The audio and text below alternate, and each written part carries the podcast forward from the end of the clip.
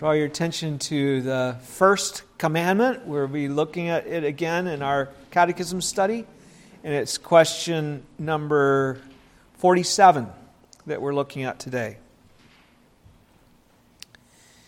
So it's about first commandment sins. We have been, of course, looking at the first commandment already. We've had a couple of sermons uh, related to it, or, or one, I guess, actually. As I mentioned to you last week, with each of the Ten Commandments, the Catechism sets forth first the things that are required in that commandment, and then the things that are forbidden or prohibited in separate questions. It's a very helpful way to present this material to us because um, then we see the, the, the fullness of the commandment. If you, if you just hear a prohibition like, have no other gods before me, then you might miss the fact that that means you should have God, which is what we talked about last week. If you're not to have other gods before Him, the implication is you're to have Him. And all the commandments should be looked at that way, that we take them not just in what is stated, but in the opposite of that. We've mentioned several times, like if it says, you know, you shall not steal, then that means that you should also, on the positive side, work and provide for yourself, provide for others, be able to give to others, look for ways to give. That's what we're called to do. So all the commandments are to be observed in a full way. Last week, when we looked at the commandment, which is, You shall have no other gods before me, then we did look particularly at what it requires. Even though it's written as a prohibition, we saw that uh, what the implication is. Now, this week, we're going to move on to consider the things that are forbidden in that commandment. So let's take a moment to review the first three questions having to do with the first commandment, and then I'll go to our scripture reading after that. So we'll start with question 45. Question 45 Which is the first commandment? The first commandment is, Thou shalt have no other gods before me. Question 46 What is required in the first commandment? The first commandment requireth us to know and acknowledge God to be the only true God and our God, and to worship and glorify Him accordingly. And then the question for this week, question 47 What is forbidden in the first commandment? The first commandment forbiddeth the denying or not worshiping and glorifying the true God is God and our God, and the giving of that worship and glory to any other which is due to Him alone. For our scripture reading, I've selected Deuteronomy 32, where Moses gives Israel a song of warning against, particularly, having other gods besides the true and living God who had redeemed them. It's a very powerful warning that we need to pay attention to in our day. We're in a position to see how many times God's people turned to other gods in the history of the church.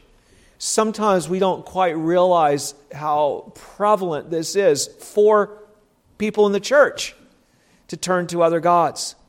Surely you know your own heart, though, and how often you find devotion to other gods starting to grow like weeds in the garden of your heart. Just like weeds in a garden, if you don't tend to them, they completely take over after a while, do they not? You become your idols become very, very big. So here the now the word of God. I'll begin in Deuteronomy 31 verse 30 just to get the context. Here is God's word Deuteronomy 31 30 and following. Then Moses spoke in the hearing of all the assembly of Israel the words of this song until they were ended. Give ear, O heavens, and I will speak, and hear, O earth, the words of my mouth. Let my teachings, teaching drop as the rain, my speech distill as the dew as raindrops on the tender herb and as showers on the grass. For I proclaim the name of the Lord. Ascribe greatness to our God. He is the rock, his work is perfect, for all his ways are justice, a God of truth and without injustice. righteous and upright is he.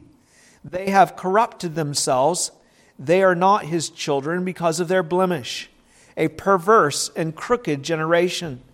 Do you thus deal with the Lord, O foolish and unwise people? Is he not your father who bought you?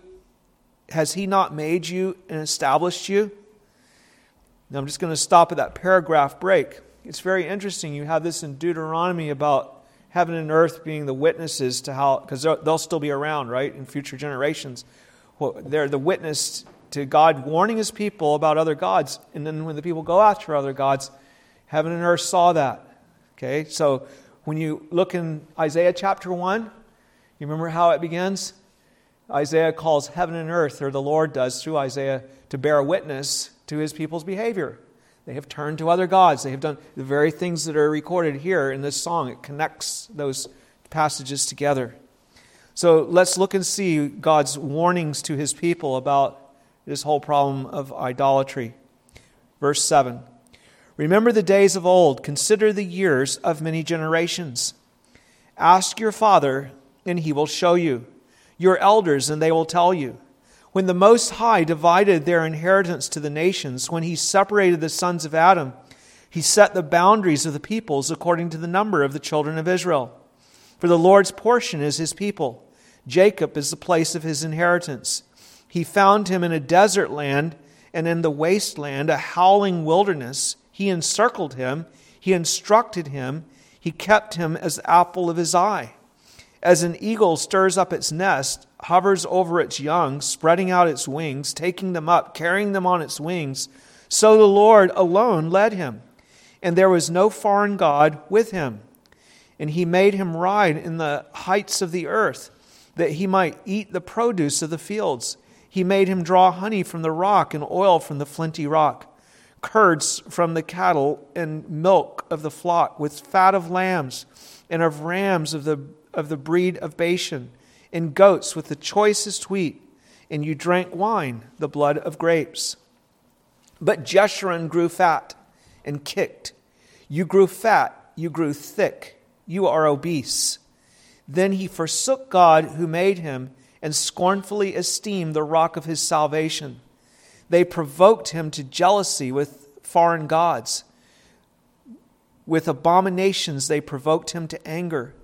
They sacrificed to demons, not to God, to gods they did not know, to new gods, new arrivals that your fathers did not fear. Of the rock who begot you, you are unmindful and have forgotten the God who fathered you. And when the Lord saw it, he spurned them because of the provocation of his sons and his daughters. And he said, I will hide my face from them. I will see what their end will be, for they are a perverse generation children in whom is no faith. They have provoked me to jealousy by what is not God. They have moved me to anger by their foolish idols. But I will provoke them to jealousy by those who are not a nation. I will move them to anger by a foolish nation. For a fire is kindled by my anger, and shall burn to the lowest hell. It shall consume the earth with her increase, and set on fire the foundations of the mountains. I will heap disasters on them. I will spin my arrows on them. They shall be wasted with hunger, devoured by pestilence and bitter destruction. I will also send against them the teeth of beasts. With the poison of serpents of the dust, the sword shall destroy outside. There shall be terror within. For the young man and the virgin, the nursing child with the man of gray hairs. I would have said, I will dash them in pieces.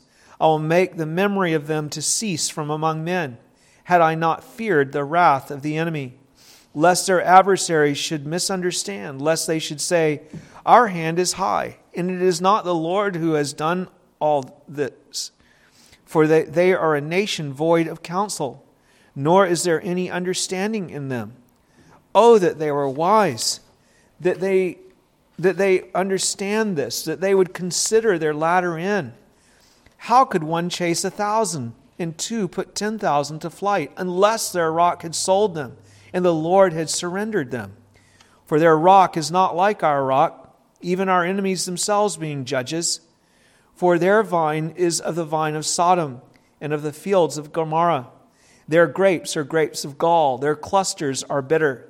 Their wine is the poison of serpents and the cruel venom of cobras. Is this not laid up in store with me, sealed up among my treasures? Vengeance is mine and recompense. Their foot shall slip in due time. For the day of their calamity is at hand, and the things to come hasten upon them.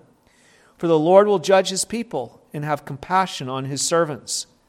When he sees that their power is gone and there is no one remaining bond or free, he will say, Where are their gods, the rock in which they sought refuge? Who ate the fat of their sacrifices and, and drank the wine of their drink offering? Let them rise up and help you and be your refuge. Now see that I, even I, am He, and there is no God besides me. I kill and I make alive, I wound and I heal, nor is there any who can deliver from my hand. For I rise for I raise my hand to heaven and say, As I live forever, if I whet my glittering sword and my hand takes hold on judgment, I will render vengeance to my enemies and repay those who hate me. I will make arrows drunk with blood, and the sword shall devour flesh, with the blood of the slain and the captives from the heads of the leaders of the enemy. Rejoice, O Gentiles, with his people, for he will avenge the blood of his servants and render vengeance to his adversaries. He will provide atonement for his land and his people. So Moses came with Joshua the son of Nun and spoke all the words of this song in the hearing of the people. Moses finished speaking all these words to all Israel, and he said to them, Set your hearts on all the words which I testify among you today, which you shall command your children, and be careful to observe all the words of this law. For it is not a futile thing for you, because it is your life and by this word you shall prolong your days in the land which you cross over the Jordan to possess. May the Lord richly bless his holy and infallible word. So we'll begin by looking at this song in a very much of an overview fashion, and then we'll look at some of the ways that we have other gods so that we can connect with this passage. Then after that, we'll consider what we ought to do about the problem of other gods. So, first of all, the Song of Moses is a powerful warning against having other gods besides the true God. Let me show you how God intends for this song to be used. He explains what the song is for back in chapter 31. Look at 31:16. The Lord said to Moses, Behold, you will rest with your fathers. Okay, that, that means Moses will die. And this people will rise and play the harlot with the gods of the foreigners of the land where they go to be among them. And they will forsake me and break my covenant which I have made with them.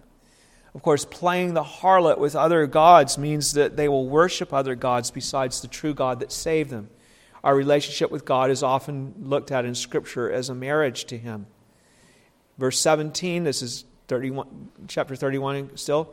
Then my anger shall be aroused against them in that day, and I will forsake them, and I will hide my face from them, and they shall be devoured, and many evils and troubles shall befall them. That was what we saw in the song.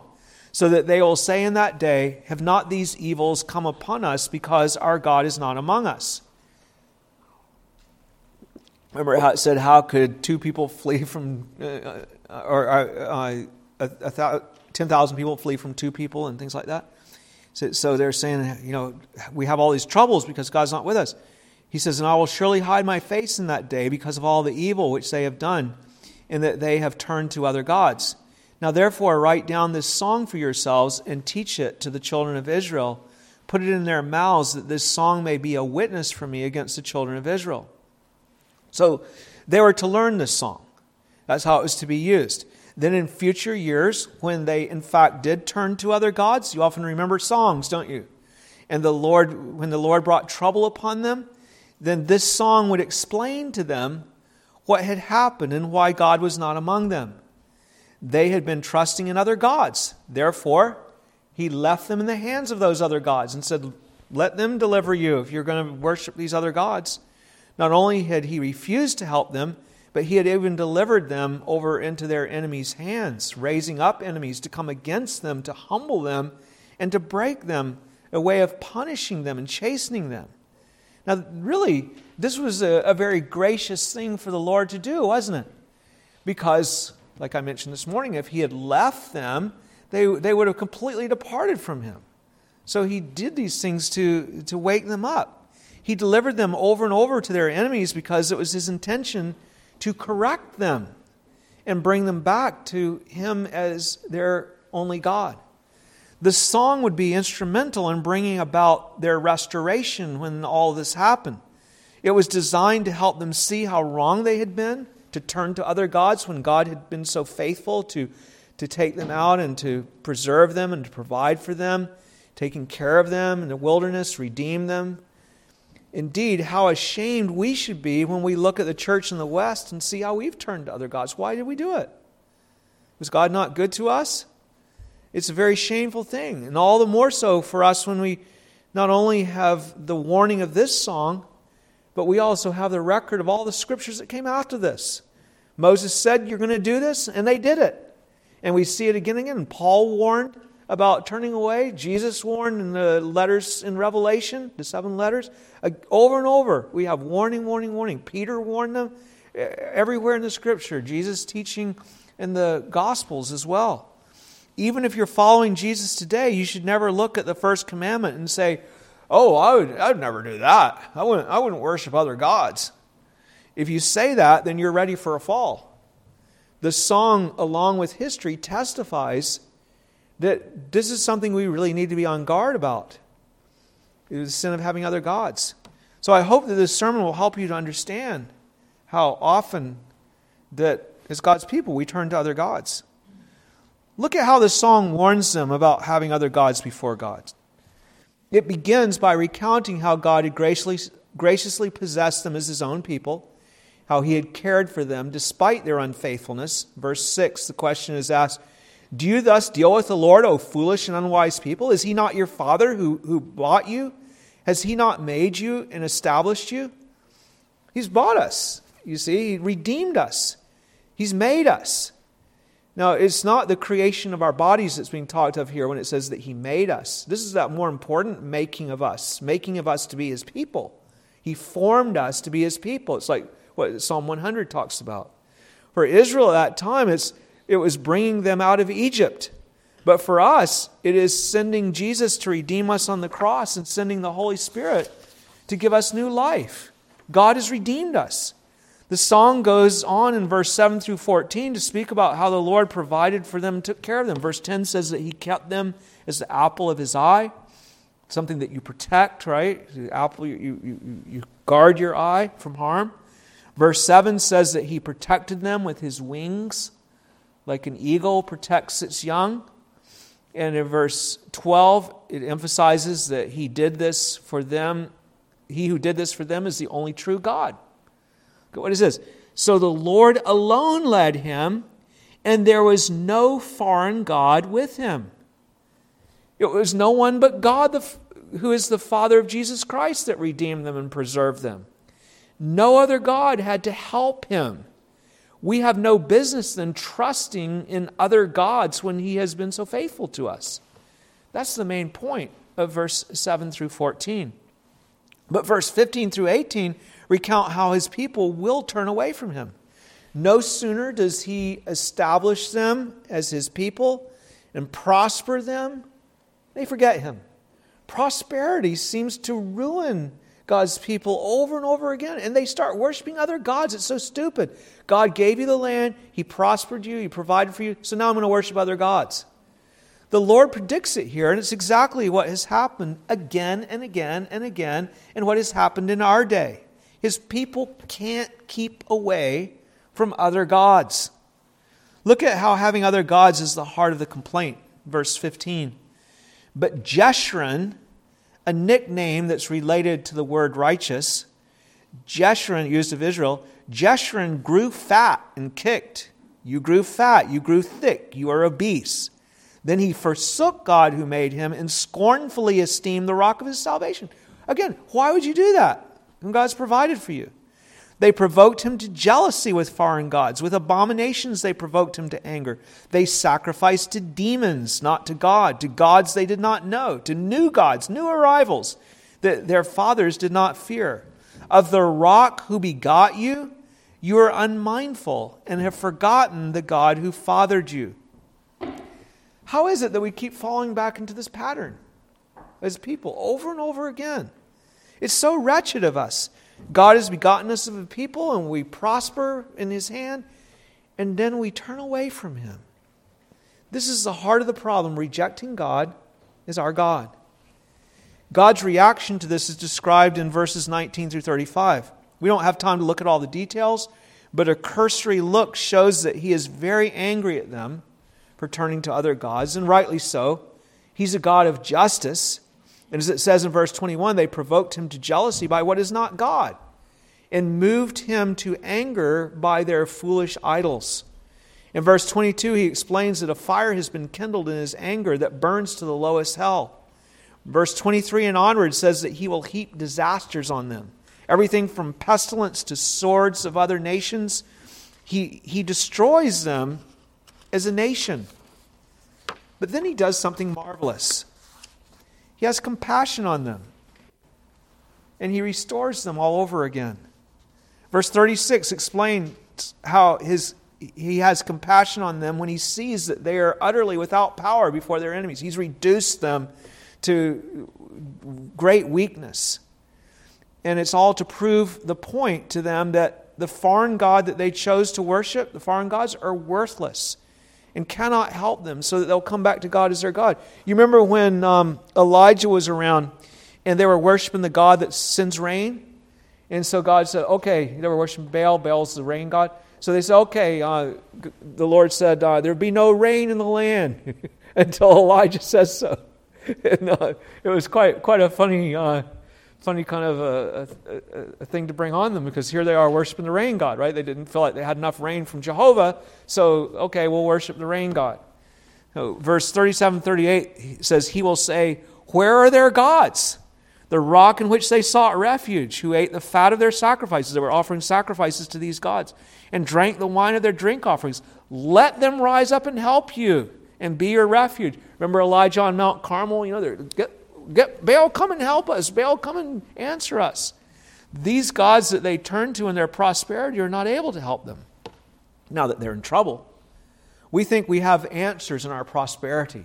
We get so proud and cocky and we say, oh, well, we, you know, we have this, this all figured out. And then the Lord brings us down and we realize how, how much we need Him.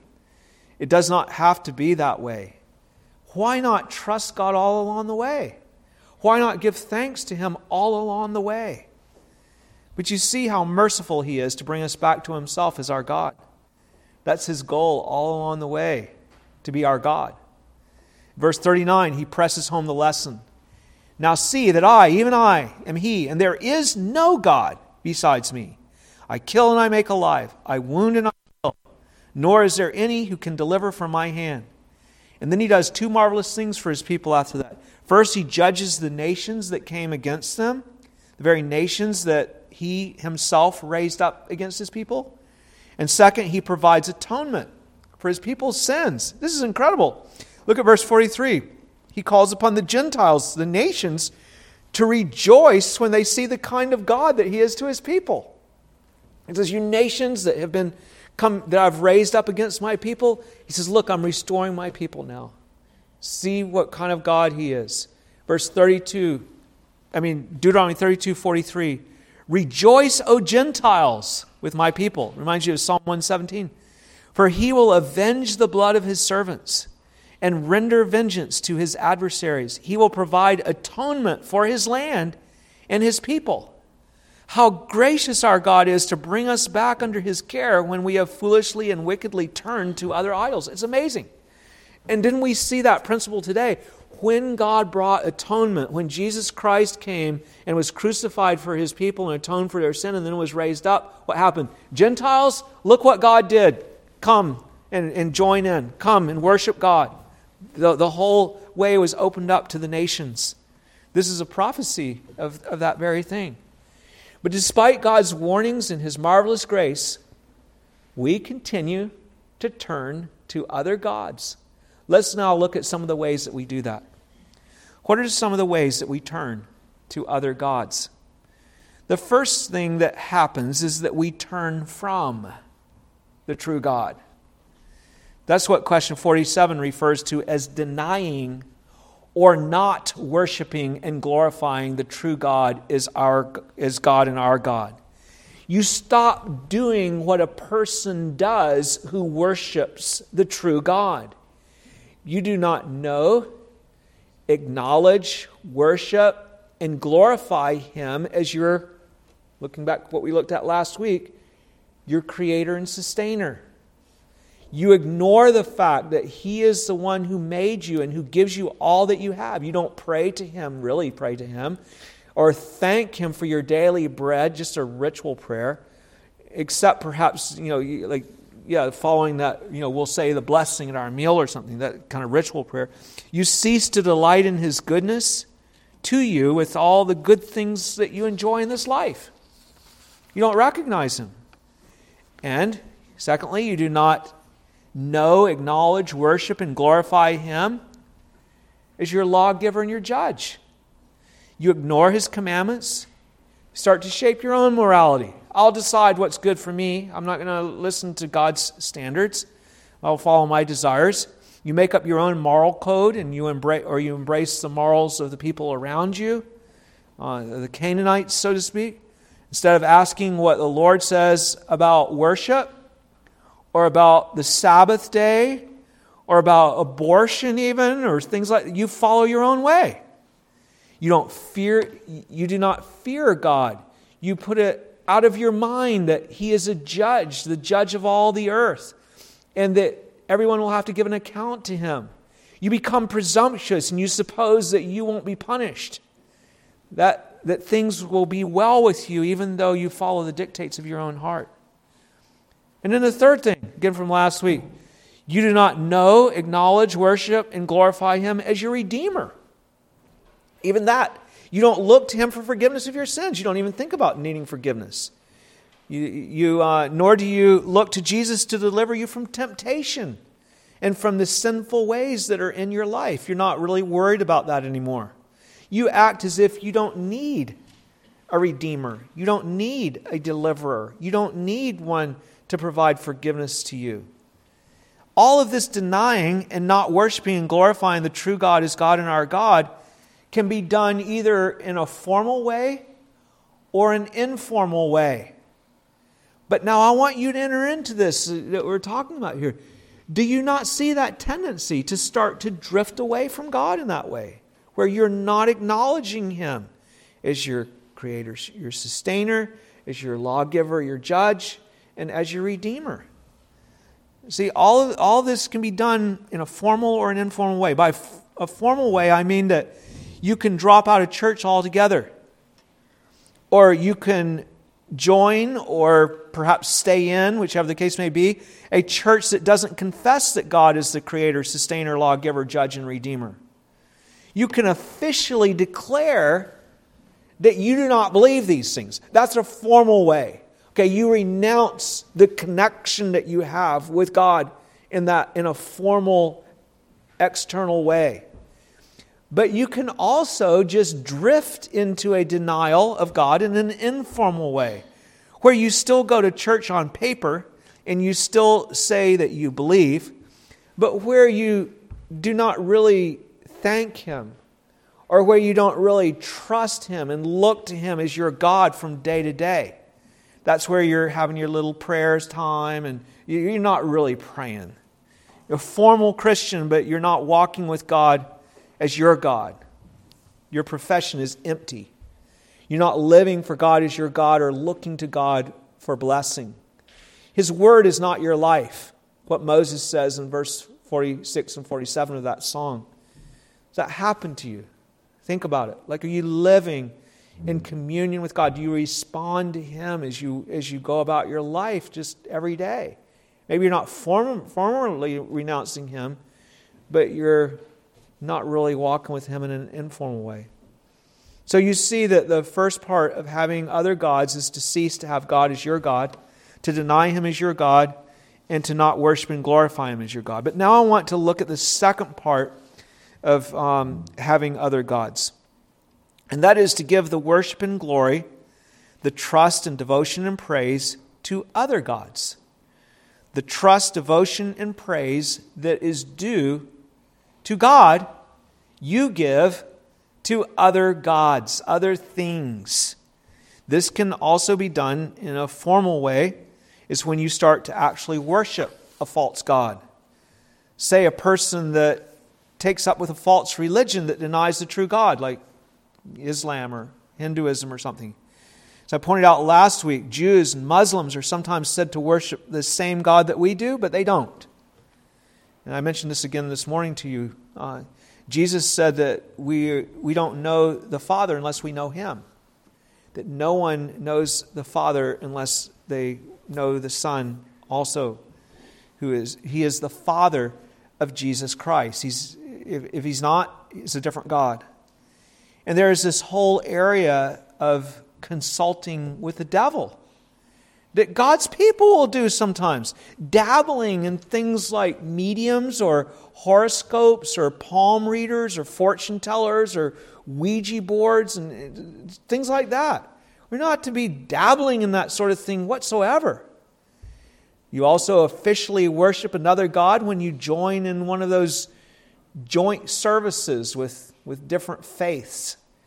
You know, the kind of thing like they had, uh, it was, uh, remember when 9 11 occurred, and they had all these groups that would get together to pray and to seek God. Now, we should be kind and gracious to those who worship false gods, but we should absolutely refuse to join them in prayer and worship as if we're all praying to the same God, because we're not. To do this is to have another God along with the true God. So we worship Baal in our, in our government, so I'll go worship Baal with them, and I'll think about that maybe I'm worshiping God and they're worshiping their gods. It doesn't work. Um, the, the Romans would have been very happy with the early church if they had added Jesus as another God to the pantheon of their gods. But the reason the believers were persecuted is because they refused to do that. They wouldn't acknowledge that there were any gods but the true God. And that's why they were even called atheists. The Masons are a group in particular that tries to blur all the religions.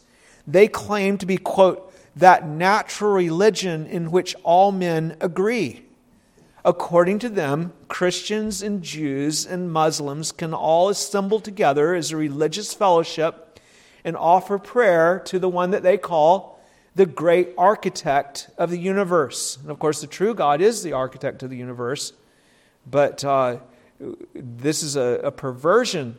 One of their own said that Freemasonry in no way, this is a quote, in no way conflicts with, the, with other, any other religion unless, listen carefully, unless that religion holds that no one outside its portals can be saved.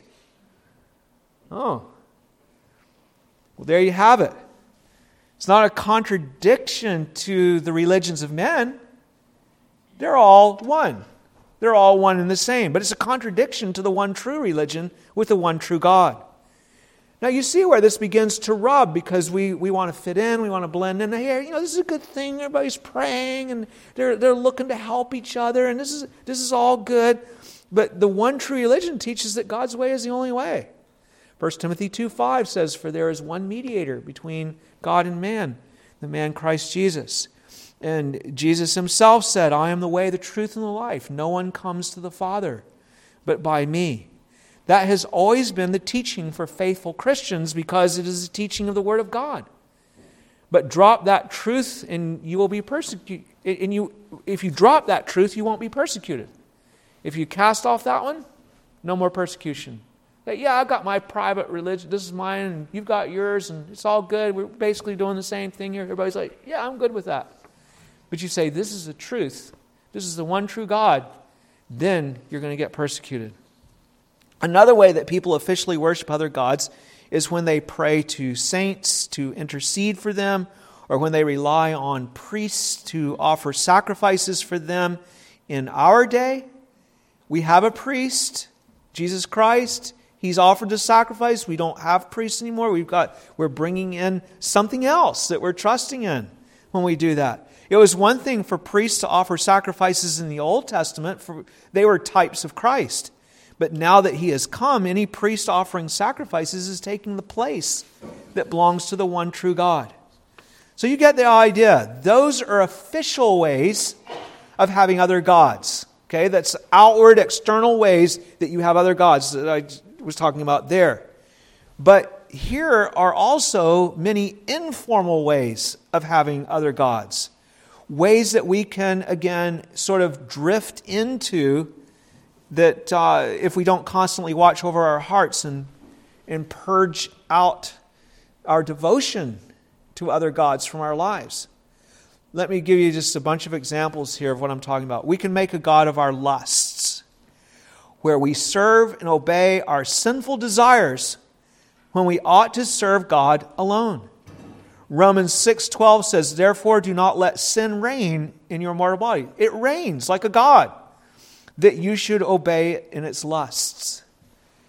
People can be devoted to their lusts. It's what they look to for their comfort, for their security. It's the thing, the go to in their life. You know, it can be um, excessive eating, it can be anything. We, we can, uh, another thing we do, we can obey men rather than God or trust in man to save us. Whether we're trusting in doctors like Asa did without looking to God, we can go to doctors and trusting God that He has, you know, given them that occupation and that He may use them. But Asa didn't pray. He forgot about God. He went to the doctors. Or we can go to a we can look to politicians or a certain politician. If this guy gets elected, then everything will be good. If he doesn't, then everything will be bad. Look to our military. That, that will be our protection. Our military can't protect us if God doesn't uh, enable them to protect us. We can look to a person that we have fallen in love with to make us happy forever. It's one of the things that a relationship can't bear. If you put the devotion that belongs to God and the admiration that belongs to God on someone that you marry, they're not going to be able to bear that. We can love our father and mother more than the Lord so that we obey them in contradiction to what God has told us to do. Jesus said, No, you have to hate your father and mother in that case. You have to not do what is pleasing to them if it contradicts with what is pleasing to God. We can trust in the means that God has given us rather than God who uses the means. We can suppose that because we have prayed or because we have been baptized, then we're automatically be blessed. In other words, I'm not really trusting God, but hey, well, I'm good because I've been baptized. And that's all as far as we go. No, it is God who blesses through prayer and baptism and such things. Some people trust in riches to make them happy or safe. Even some who do not have riches trust in riches and wish they had them. If only. That's what they're always singing. Everything, I would be so secure if only. I had this money in the bank account, in my retirement account, whatever it is. I could be happy and safe. And if it gets threatened, then I'm not happy and safe anymore. You can turn to drinking or eating or drugs or entertainment or spending, spending for your, uh, to, to make you, bring comfort to you, or pleasure, or being successful all of those things you can turn to for your comfort when it is God alone to whom we are to look for comfort. These things become idols when you suppose that you can't live without them and when you give them the place that belongs to God only. Paul refers to those whose God is their belly in Philippians 3:19. And so many people today make sex into a god the idolatry is very obvious when they break God's clear commandments in the pursuit of sex in the way that they want it. But many even make an idol out of lawful sexual relations, looking to them not as a gift of God from God, but giving them a place independent of God, the place that belongs to God only. You see, we can do that with anything we make a God out of it. You can look, another way you make gods, you, make, you look for praise of men. when it ought to be God that you're seeking to please. And even something like pride involves you in having another God because you give credit to what is not God. In that case, to yourself. Look at what I have accomplished. Remember Nebuchadnezzar? Look at the kingdom that I have made. Look at the great kingdom and the great place that I'm in. There's no one like me. And then God humbled him. So you see that there are many ways to do what is forbidden in the first commandment. You say, oh, I didn't think I had ever broken the first commandment. well, there, there you go. To deny or not worship and glorify God on the one hand, and to have other gods in place of Him that's to break the first commandment. You're guilty of breaking the first commandment. So, what should you do if this is so, this being so? Well, the first thing you ought to do is repent and come to Christ for forgiveness. Unless you trust in Him who came to save His people from their sins, then you've got no way to blot out your sin before God. As we saw in Deuteronomy, He is furious with His people for having other gods but he provides an atonement for his people that covers their sins. You're not going to find another atonement, atonement than the one that God provides. There's no way to cover them up. You can't hide, you can't bury, you can't deny them. That's what is needed. And the only atonement is the one that Jesus made when he died on the cross. If you're not trusting in him, then you're going to be cast in the lake of fire, fire of God's wrath that Moses said in that song burns to the lowest hell. And of course, in coming to Jesus for forgiveness of this sin, you, you have to repent of it. You must hate and forsake it, is that which is displeasing to God.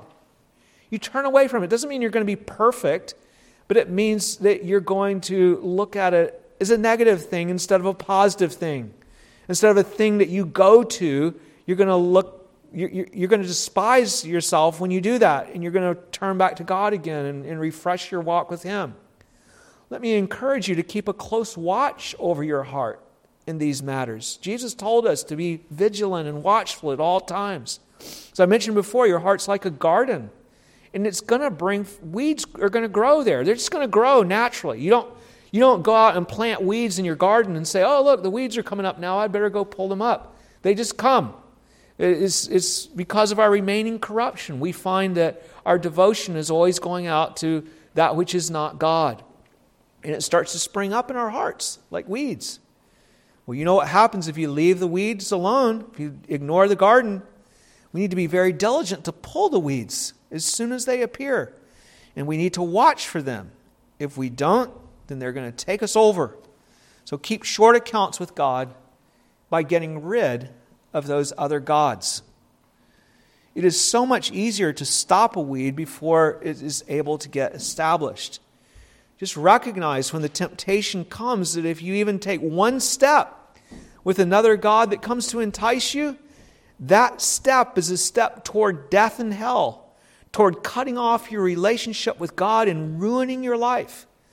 That, I think, for you that would struggle with sexual temptation and that sort of thing, or with some eating thing or, or drinking or something like that, that's the thing that can be so helpful to say, why would I want to spoil my relationship with God for this stupid thing that I'm looking at? It's going to spoil my life. It's going to wreck my life, my walk with God. Why would I go down that pathway? In the time of temptation, turn from that thing. Don't be deceived. Why take a step towards death and ruin? You say, Well, I'm not going to go that far with it.